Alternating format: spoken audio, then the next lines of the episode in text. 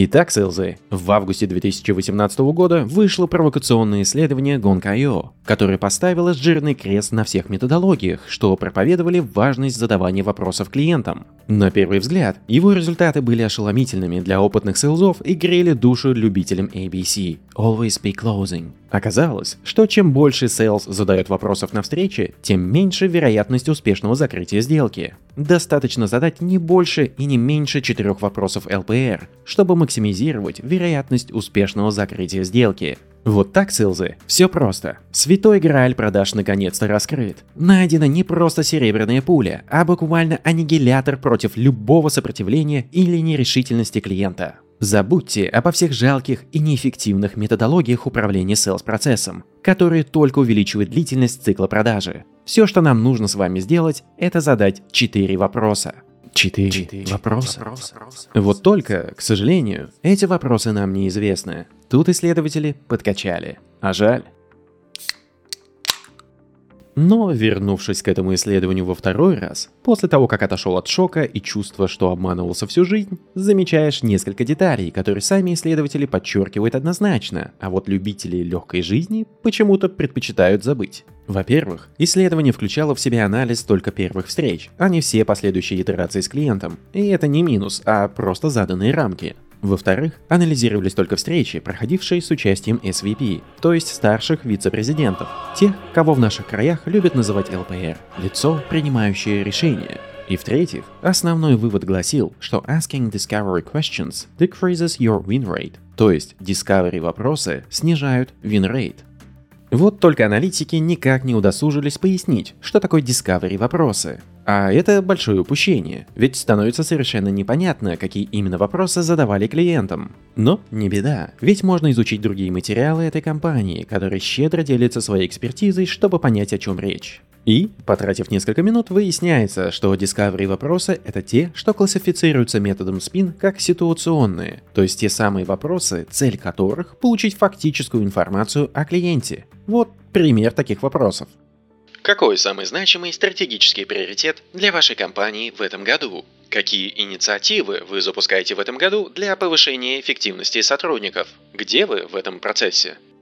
То есть, исследование Gong.io сказало нам о том, что чрезмерное количество ситуационных вопросов на первой встрече с клиентом на уровне SVP снижает вероятность сделки. Аналогичный вывод был сделан еще Рекхэмом в 1988 году, то есть за 30 лет до выхода результатов от Гонга. Причины такого влияния этих вопросов тоже очевидна. Они не несут никакой ценности для самого клиента. Клиент не узнает для себя ничего нового, отвечая на вопрос о том, сколько у него сотрудников или офисов по миру. Так же, как вы не узнаете ничего нового о себе, заполняя анкету для изготовления заграничного паспорта. В общем, оказывается, что все методологии и методы, которые акцентируют ценность от вопросов разного типа с учетом стадии селс-цикла, могут спать спокойно. Гонкайо просто повторно подтвердил то, что было очевидно уже 30 лет назад. Это, кстати, полезно знать тем, кто считает смерть спин-метода состоявшимся фактом.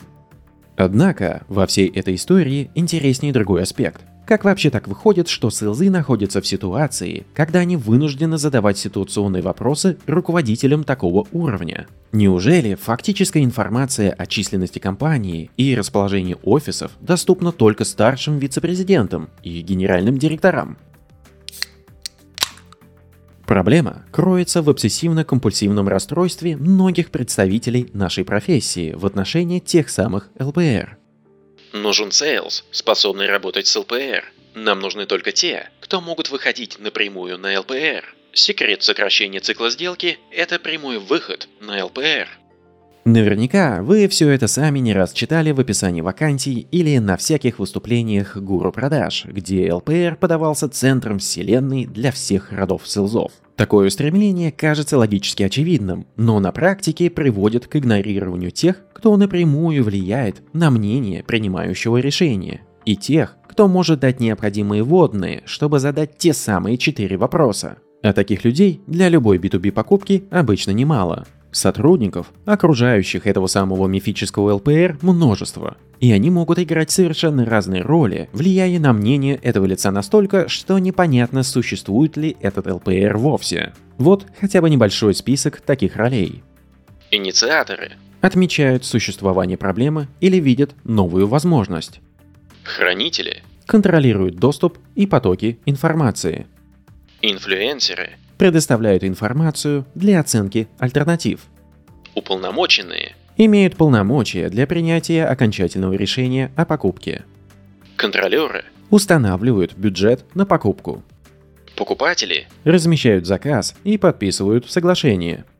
Пользователи. Используют приобретенный продукт или решение.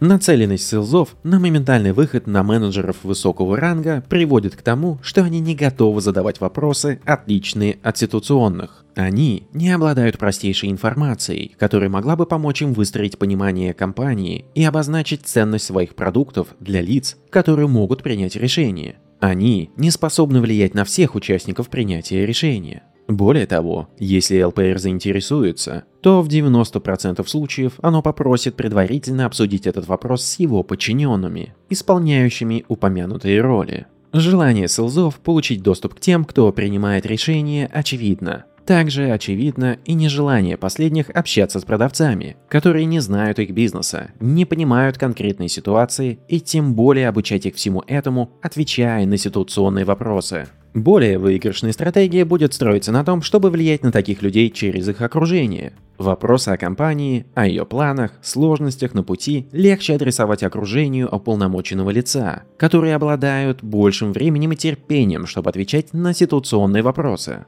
Используя полученную информацию, Sales сможет выстроить бизнес-кейс для этого лица и выйти к дискуссии подготовленным, а не с заурядными вопросами. Если же вы ни на секунду не сомневаетесь в том, что все старшие вице-президенты существуют в компаниях только для того, чтобы общаться с вами или вашими селзами, то хотя бы убедитесь в том, что им есть о чем поговорить. И это точно не должно быть вашим ультра-мега-делюкс продуктом серии 3000, оторванным от контекста жизни клиента, предлагаемый в виде очередного классного питча на миллион баксов. Исход разговора с C-Level клиентом может надолго определить успех продаж и судьбу компании. Возможно, что к этому разговору нужно хоть как-то подготовиться. Решать, как всегда, вам. Mental useless.